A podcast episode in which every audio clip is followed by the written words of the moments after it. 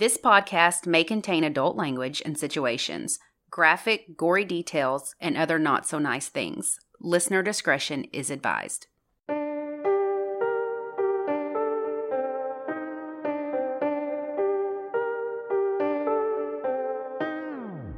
I'm Lacey. And I'm Ashley, and this is United States of Murder. This week, we're in West Virginia discussing a murder amongst family members. Then we'll talk about a murder amongst friends. So buckle up and join us on this dark and twisted ride through the Mountain State. Okay, I have no thrilling opening this week because there are no words. Okay, for this case. It's bananas.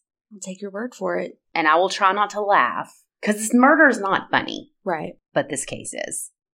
So, diving in. On January 30th, 1983, 35-year-old James Duncan of Leyland, West Virginia, was reported missing by his wife, Cleo. His truck was found over an embankment by a river. It appeared to be abandoned. Authorities drug the river to see if he was possibly thrown into it, but they find nothing.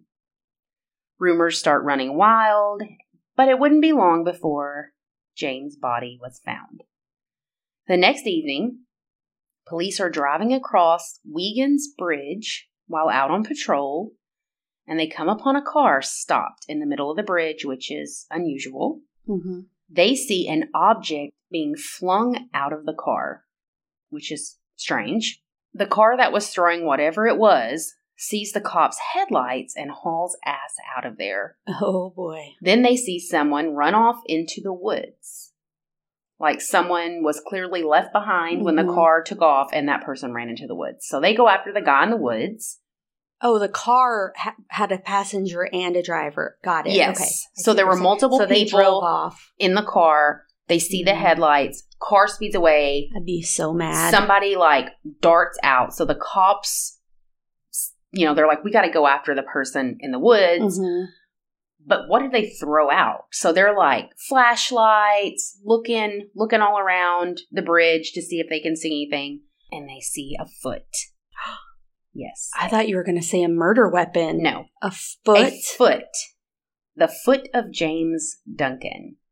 He was dangling upside down from this bridge, visibly dead.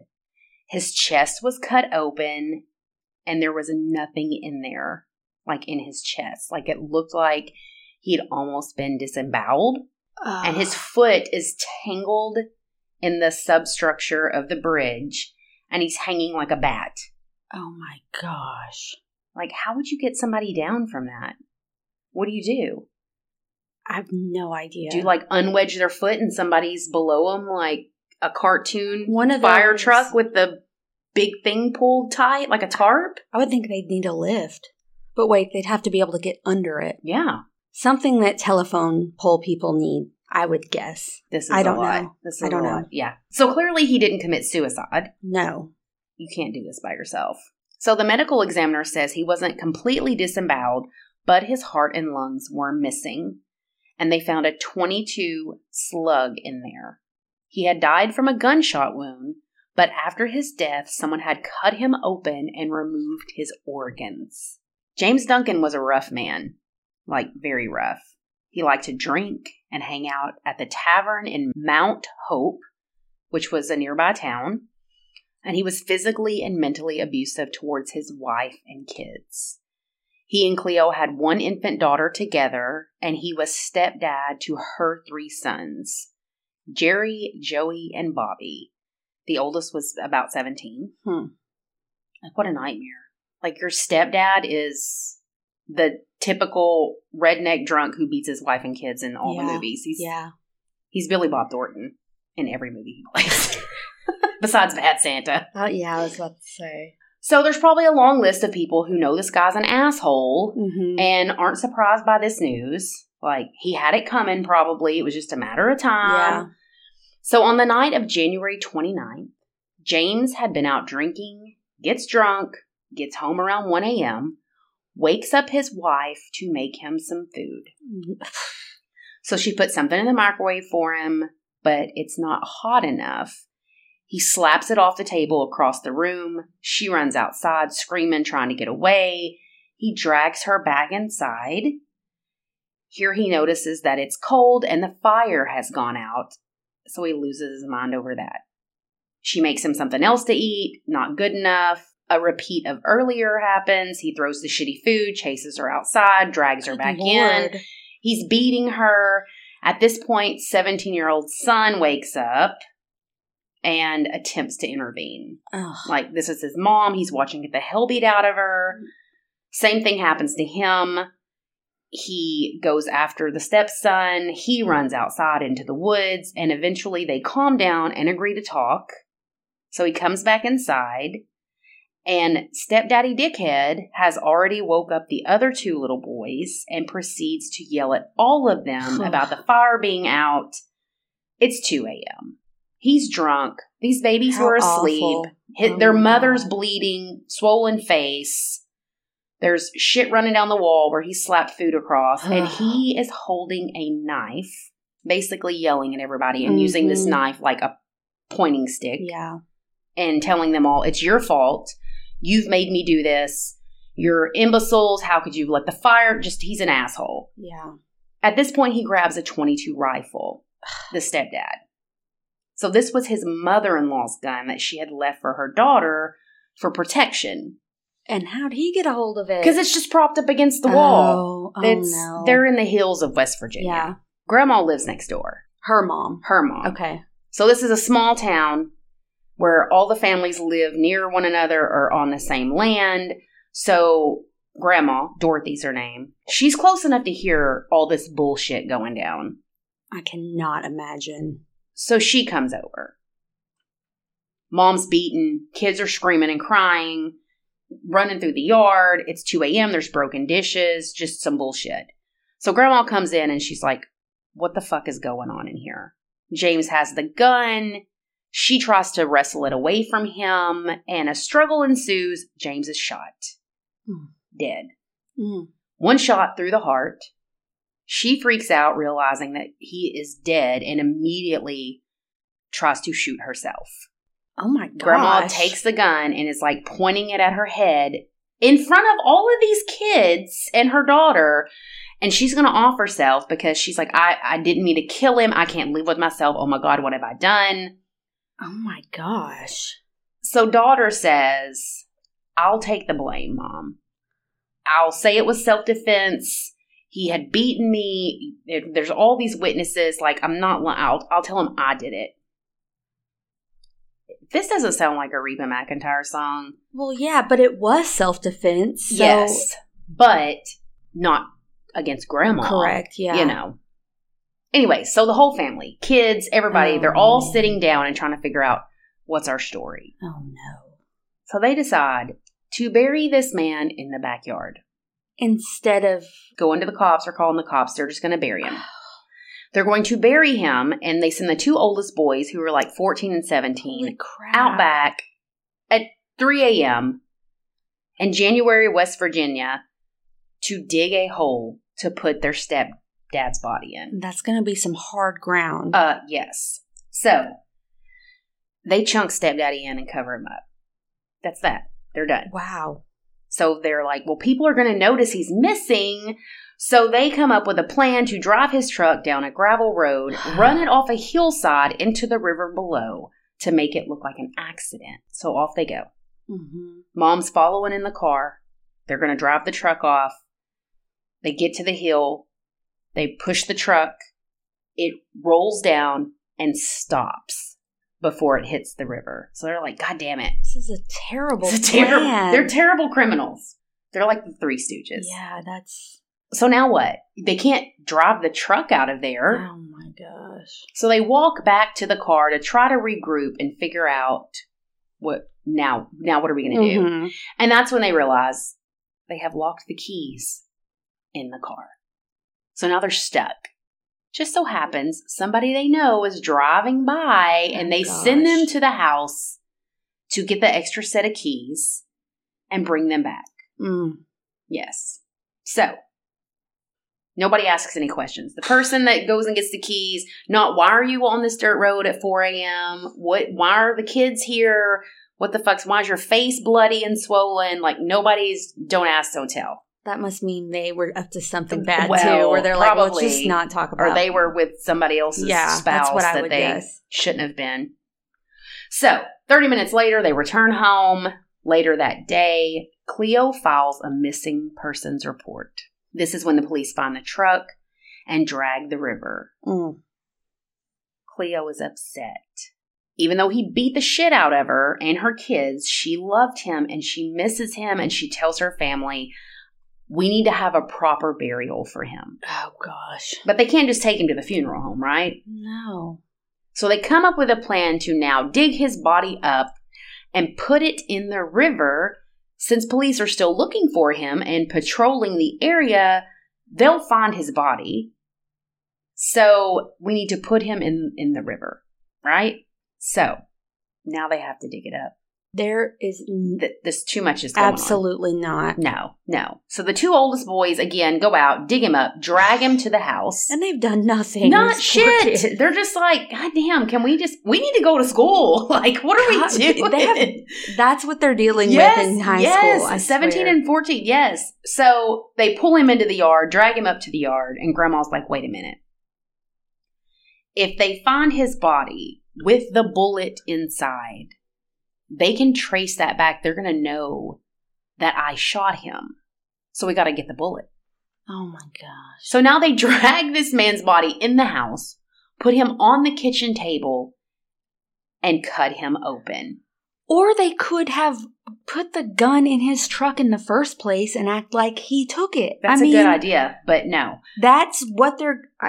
So now he's on the kitchen table, all the kids around. Now there's an 8-month-old baby, like a 10-year-old, 14, 17, you know, with their stepdad's body. And Grandma has a knife and cuts him open and does a hillbilly autopsy looking for this 22 bullet. And no one was puking. Oh, my gosh. Spoiler alert, she doesn't find it. What? It's a 22. Those bullets can and have ricocheted off of bones. They scramble internal tissues, pierce organs that cause you to bleed out. So they travel. They're very light bullets. So it could be anywhere in his body. So if you get shot in the ass, basically with a 22, it can bounce all through your body and end up in your brain. It's you don't want to get shot like even in like in the shoulder of a 22. It could end up in your groin. Like, they just bounce all... Anyways. So, they can't find the bullet. Oh, my God. So, they have filleted this man. Don't find a bullet. Say, fuck it. Load him in the back of his car. And now they're driving him to the bridge to be thrown into the river. This is such a terrible idea because do they not realize that he couldn't have done this to himself? If he had the gun with him, they could think, oh, suicide. So Grandma removes heart and lungs digging for this bullet. Have mercy. And she doesn't put him back. They're just at the house. They just like, oh, fuck, we couldn't find him. Put him in the cart. We got to go. We're losing daylight. It's January. Daylight savings. It gets dark. We got to go. I cannot. So they drive to the bridge. And they are going to throw him in the river. But he's too heavy. So as they're trying to throw him in, his foot gets caught in the bridge and he just swings down and is hanging upside down with his chest and stomach laid open. I don't know if he has clothes on or not, but his whole, So the son is sent down to the bottom of the bridge to try to dislodge this dead body who is dripping blood and been opened up. And the 17-year-old is like, trying to get his foots. And this is when they see the cop car. Oh, so it's the whole family. Yes. Oh, my God. So they see the headlights. Grandma and Mom jump in the car. They drive off and leave the 17-year-old under the bridge with the dead body. They take off. God. That's when the cops pull up and he takes off into the woods. Just in... I told you there's no word. If this was a movie, you would be like, this is too much. I'd be like, this is so dumb. No one would do this. This would have to be like a comedy. Yeah, I'd be like, no one would do that. This doesn't. Yeah, makes no sense. So grandma and mom, Dukes of Hazzard style, slide across the hood, sling gravel out of there, leave the son. He's in the woods. They get lost on the back roads of West Virginia for hours and hours before they finally make it home. Oh, I know. Oh, my gosh. I know. So the next day, they are pulled over by police as they were driving to turn themselves in. Grandma and mom are like, we can't fucking do this anymore. Like, we just got to turn ourselves in. Like, we there's nothing else. Now that you have 1,000 more charges to add on top of it all. So the cops are like, we saw this car last night at the bridge and found a dead body belonging to your husband. Get in the back of the fucking squad car. Yeah. Like, don't even ask. Anyways. So Cleo is charged with 2 counts, 1 unlawful discernment, and 1 count of murder. Mm. That's it. Like, there are so many, like you said, many more charges they could be charged with. Like, desecrating a corpse. Contributing to the delinquency of a minor. Yeah. I mean, destroying evidence. I would think so, Oh, yeah. So grandma, mom, and oldest son are arrested. They post a $50,000 bond and are released the same day to go home. Wow. Except for the 17-year-old because he's a minor, so he has to go to a juvenile place. Poor kid. No shit. He didn't ask me drunk. No, he didn't do anything. Yeah. I mean, he did something, but what are you going to do? Tell your grandma and mom no? It's your grandma and your mom. You're not going to tell them no. Just, in that situation. Ugh. So Cleo goes to trial first. She is being charged with the discernment and murder. Police officer takes the stand and testifies to what she had told him, all the way down to digging up the body. Cleo testifies during the trial that her mom is the one who actually shot James, and her son said the same thing. So Cleo is acquitted of murder, but found guilty for the unlawful discernment of a human body. She was sentenced to 2 to 5 years. She is released on the same bond as before. So she leaves the same day and goes home.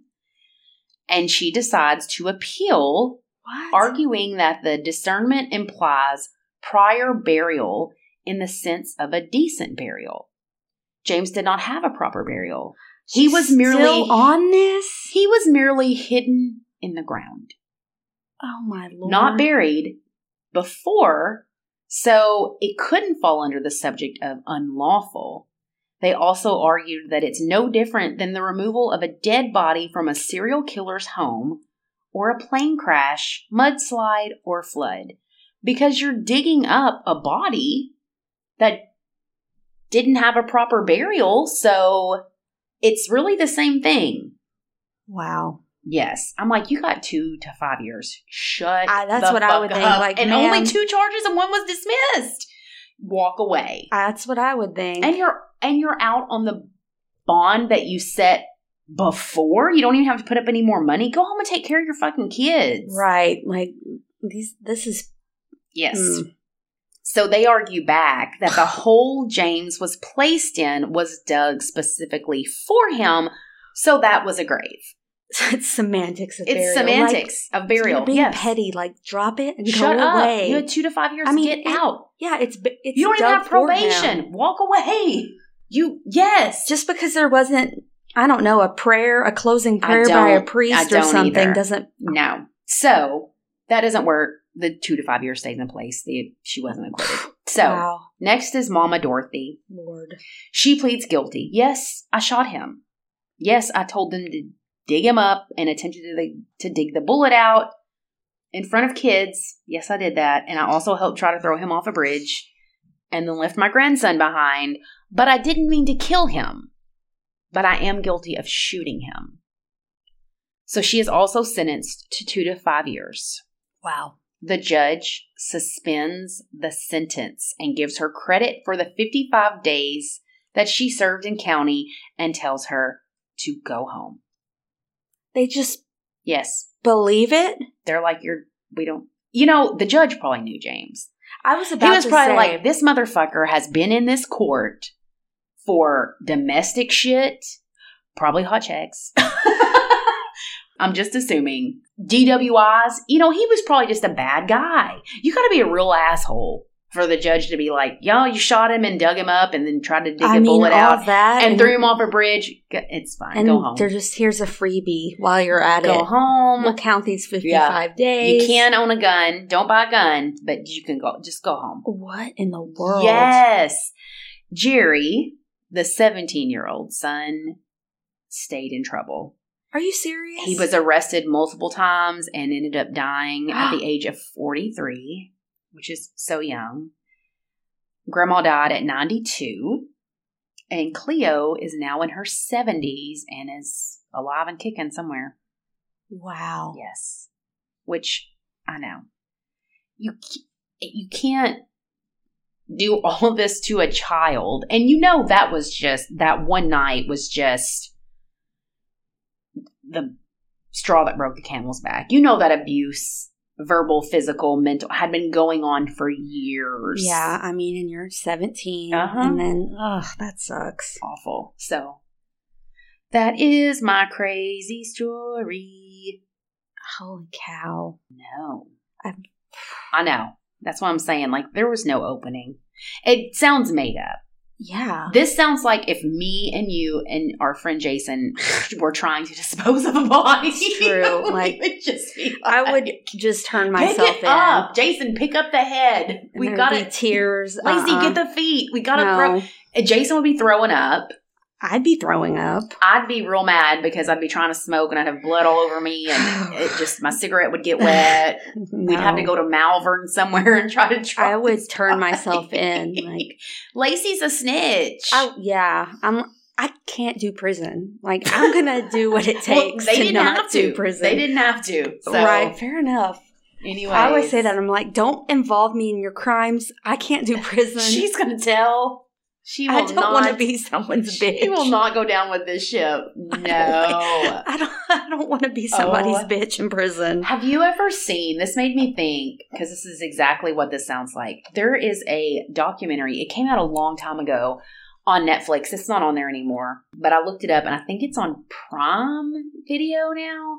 Anyways, it's called The Wild and Wonderful Whites of West Virginia. And this is who this made me think of. Oh, I was like, no, it's not them. Yeah. No. But it made me think that this is them. This is the kind of family. I forgot about that. No shade whatsoever to West Virginia. No, we live in Arkansas. We have no room to talk. No. But that documentary could have been made about. Oh my God! If you haven't seen that, y'all need to watch it. That is something else, and. I don't even know. They're naming all their names. Let's this Sue Bob. Well, I mean, they took her baby. That was in the Taco Bell drive-thru. She's screaming. Oh my gosh. Anyways, let's take a break. Well, that was Out of This World. I've never heard about that, but if there's not a documentary about that, there needs to be one. Holy crap. And we're not laughing at the fact that this guy was murdered. No. But he sounds like an asshole. Yeah. Not that he deserved murder. They took, well, if she didn't mean to kill him, she wasn't taking it into her own hands, but you know what I mean? Like, it's just... Well, my case has been covered by a couple of bigger podcasts, so you may have heard of it before, but some of our listeners maybe haven't heard it, and it's unlike a lot of others, so I'm doing it too. Skylar Annette Neese was born on February 10th, 1996, and was the only child of Mary and David Neese. They resided in Star City, West Virginia, which is in the northern part of the state, pretty close to Pennsylvania. I forgot it was that far up there. I looked at a map. I'm like, what? Yeah, no, it's pretty far up there. In the summer of 2012, Skylar was a bubbly 16-year-old honor student at University High School, which is near Morgantown, West Virginia. She had big dreams and wanted to become a criminal defense lawyer. She loved to read and had a pretty active social life, She also worked part-time at Wendy's with two of her close friends. Skylar was part of an inseparable trio that consisted of her and two other girls named Sheila Eddy and Rachel Schoff. She had known Sheila since she was 8. So that's that's half her life. And she had met Rachel their freshman year of high school. So they're sophomores, so they've known her when you're in high school, that seems like a long time. But it was said Skylar was the emotional rock for Sheila and Rachel. Sheila was fun-loving, but Skylar was always trying to save her. As in, give her advice, tell her when she did something ridiculous, kind of mom her a little bit, right, and so on. But Rachel was the opposite of Sheila. She came from a strict Catholic family, and she really looked up to Sheila's carefree attitude. So you kind of have the good girl, the rebel, and the mom in between trying to make it all work. Social media was a big part of their lives. It's 2012. So they would each post and share a lot on Facebook and on Twitter. In May of 2012, it was clear that there was a lot of tension going on with the girls. On May 31st, Skylar tweeted, "You're a two-faced bitch and obviously fucking stupid if you thought I wouldn't find out." Holy shit. Yeah, this is just tweets. Earlier that spring, she tweeted, "Too bad my friends are having lives without me." It kind of seemed, at least to Skylar, that Sheila and Rachel were becoming closer friends and kind of leaving her out.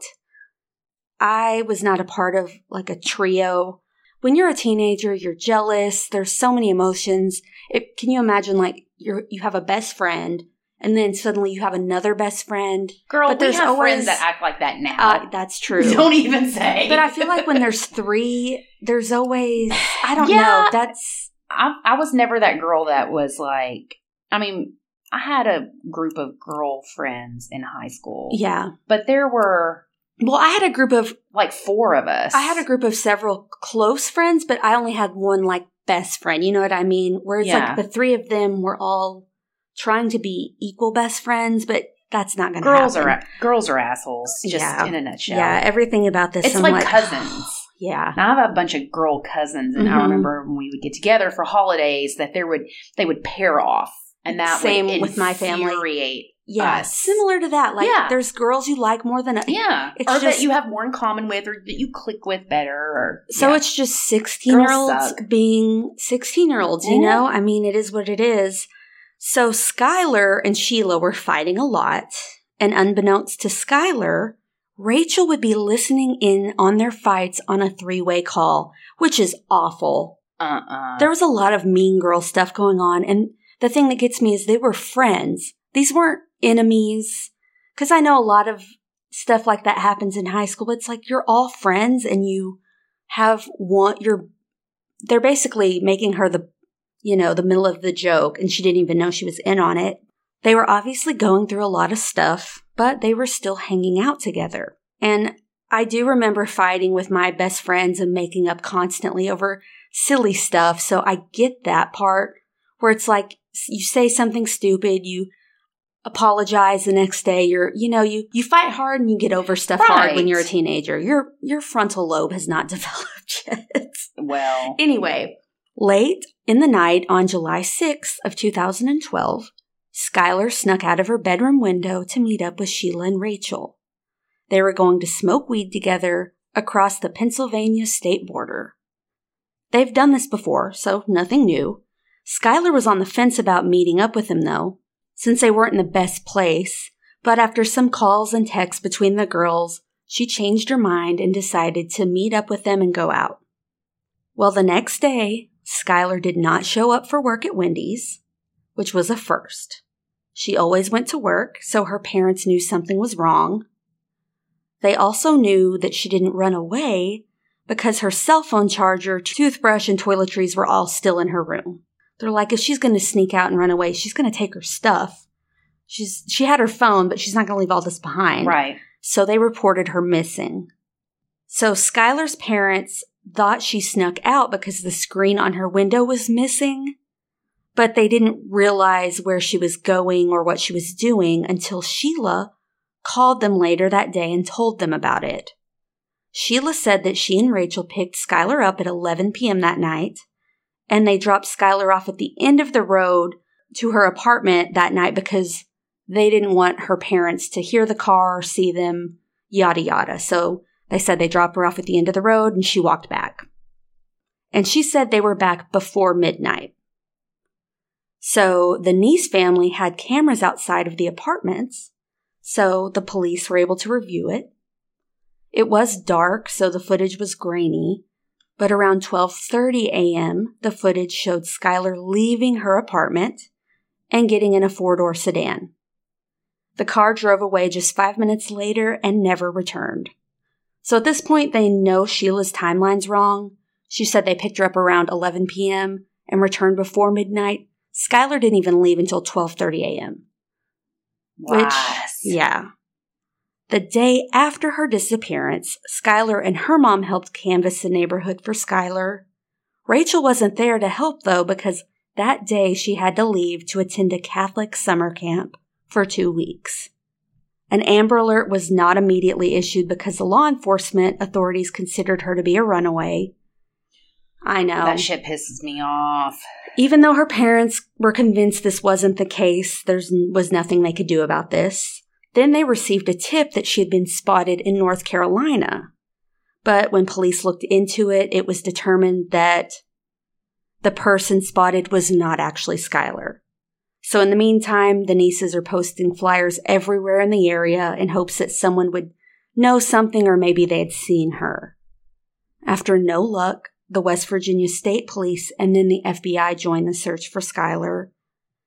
And since the police weren't getting anywhere, they decided to just keep interviewing Skylar's friends. And social media also gave them some clues. Skylar had tweeted the afternoon before she disappeared. Quote, "Sick of being at fucking home. Thanks, friends. Love hanging out with you all, too." Ugh. The day before she posted, "You doing shit like that is why I can never completely trust you." So just the day before she hung out with them, it sounds bad. A state trooper assigned to the case named Chris Berry thought there was something fishy going on with the girls the whole time. So he created a fake online account as a cute teenage boy who went to West Virginia University in Morgantown. So he was trying to catfish people, basically. Then he added a bunch of people, including Sheila and Rachel, so it wouldn't look weird or suspicious. And he was kind of monitoring how they were online and because, you have to be friends to see certain things. He noticed Sheila was pretty perky and upbeat and happy, even though her best friend was missing. But Rachel, on the other hand, had gone quiet online. And the weird thing was neither of them seemed upset about their best friend being missing. I hate this so much. So they were still posting stuff, but it was run-of-the-mill stuff. Mm-hmm. Nothing like... nothing about her, and they were posting photos together with them two. On November 5th, so now it's 4 months later, there was an odd post by Sheila that read, "No one on this earth can handle me and Rachel. If you think you can, you're wrong." Girl, shut. So it's like the officer's like, what in the world? And around this time, other people on social media started accusing them of the murder. The friends. The two girls. Well. Mm-hmm. So Sheila and Rachel did have other friends. They were all pretty social. But over time, they were distancing themselves from everyone else. And then they were only around each other the months after Skylar went missing. On a hunch, authorities started looking at the surveillance footage from nearby businesses to see if they could see Sheila's car that same night, which is pretty smart. Mm-hmm. Turns out, that same car was at a nearby convenience store in Blackstone, West Virginia. So that's west of Star City, but Sheila and Rachel had both claimed they went east that night. So they're caught in a second lie. But they still needed more. On December 28th, 2012, Rachel's parents called 911. They said, "I have an issue with a 16-year-old daughter of mine. I can't control her anymore. She's hitting us. She's screaming. She's running through the neighborhood." And in the background, they could hear Rachel crying. Then they heard her say, give me the phone. No, this is over. What? Yeah. And then her mom said, my husband's trying to contain her. Please hurry. So they went to their house and authorities picked Rachel up and took her back to the station. Then she broke down and told them everything that happened the night Skylar went missing. She immediately blurted out that they stabbed Skylar. It's the first thing she said. Oh my God. And that she and Sheila had been planning on murdering her for at least a month prior. How do you sit and plan to murder somebody? Like a whole plan. We hear this so often in these cases that we cover. 16-year-old girls. It's like it never at one point when you're going to sleep at night do you think we're actually going to kill a person. This is messed up. Like, I know. This is not. And it was so blasé. She said one day they were sitting in science class and they just decided they should kill her. Rachel was about to go to camp for 2 weeks, so they agreed the best time to do it was the day before she left. So conveniently, she could be away for 2 weeks. Well, on the night of July 6th, Rachel got a shovel from her dad's house, and Sheila took 2 knives from her mom's kitchen. They also took a change of clothes and cleaning supplies. They picked Skylar up around 12:30 a.m. And this was the middle of summer in West Virginia. Sheila and Rachel were both wearing hoodies to conceal the knives. It was extremely hot, but they didn't say that she caught on to them, but they did go to the woods just across the Pennsylvania state border and got out of the car to smoke some weed. They're walking away from the car, and Sheila and Rachel were like, oh, we forgot a lighter. So Skylar turned her back to them and was walking back to the car to get a lighter. At this point, Sheila and Rachel counted to 3, then began stabbing Skylar as her back was turned to them. Oh, my God. 16-year-old girls. She tried to fight back and escape, but she only made it a few feet.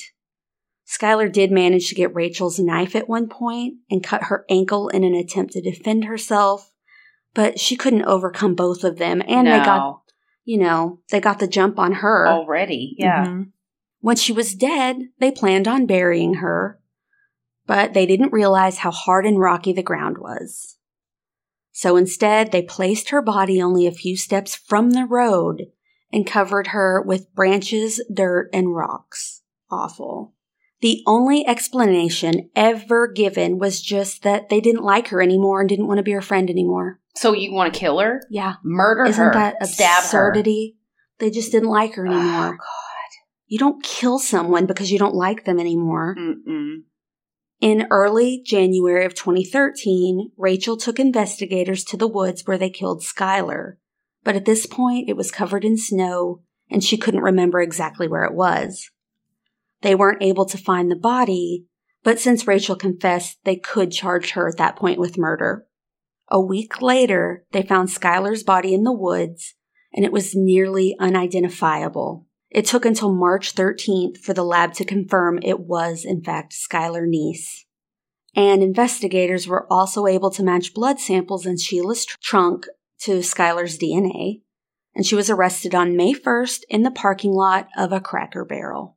Other students overheard conversations between Sheila and Rachel talking about killing Skylar, but no one reported it because they just assumed they were joking. You don't think people are actually going to kill. I don't know. No. You hear people, oh, I'm going to kill her. If you took me serious, Lacey, every time I said, I'm going to kill them. Yeah. I would be in jail 50 times already. So Sheila was charged with first-degree murder, and she pleaded guilty in January of 2014. She received a life sentence with possibility of parole after just 15 years. She expressed no remorse at all during the trial. Yeah, so she could be paroled when she's just 31. That's young. Mm-hmm. Rachel pleaded guilty to second-degree murder and received a 30-year sentence with possibility of parole after just 10 years. Rachel did express remorse and apologized to Skylar's parents, her own family, and God during her sentencing. Her family also issued a public apology for her actions through their lawyer. I could not imagine being this girl's parents at this point. No. What I mean, what do you do? That's like, awful. So they're currently both in their 20s, and they're incarcerated at the Lakin Correctional Center in Mason County. And like I said earlier, an Amber Alert was not issued for Skylar because she technically did not meet all of the criteria. So a West Virginia state legislator, with the help of Skylar's family, introduced a bill called Skylar's Law to modify West Virginia's Amber Alert plan. So this makes it to where they can issue immediate public announcements when any child is reported missing and in danger, regardless of whether the child is believed to have been kidnapped or not. Right. Like, they're a child, they're missing, freaking do an Amber Alert. David Neese, Skylar's dad, occasionally visits a tree in the woods that is decorated in photos of Skylar. He said, quote, "I wanted to take the horrible thing that happened here and turn it into something good, a place that people can come and remember Skylar and remember the good little girl that she was and not the little beast that they treated her like." There's an episode of See No Evil on ID about this case. And then there's a Dateline episode called Something Wicked. I got a lot of my info from an All That's Interesting article by William DeLong, CBS News, and investigationdiscovery.com. But a lot of articles call them like the Heathers, the Heather killings. I've seen that. You know? I've seen them called that, yeah. But freaking terrible. I have a kid, and I can't imagine him being that way towards another child. That's dark. I had issues in high school with girls and all that kind of stuff, but not once in my head did I think I wanted to kill someone else or that I thought they wanted to kill me. Mm-mm. You know what I mean? That's so – that would not have even crossed my mind that murder was on the table. No. Well, because we're normal. It's just – you can't be normal and have thoughts of planning a friend's murder. Over science class. Mm-mm. It's just so dark to me. I don't know. And they'll grow. I mean, they're grown now. They're in and they'll get 20s. Out in their 30s and marry and have kids. And it's like it never happened. Yeah. It's like just a blip in their whole life. And they took so sad. Some life. They just didn't like her anymore. Didn't want to be her friend. Okay, well, so just don't talk to her. Don't sit by her anymore. Yeah, good Lord. Anyway. What else is going on? Nothing. No new patrons this week because, well, we're recording earlier than usual because of the holiday. So we're just going to pretend that's why. Yeah. Mm-hmm. What's going on? Not nothing. Look at that double negative. Not nothing. Talking about West Virginia, we're more Southern I'll be damned. I put my Christmas tree up. Me too. Binged Designing Women, and I forgot how damn funny that show is. Oh, it was good. And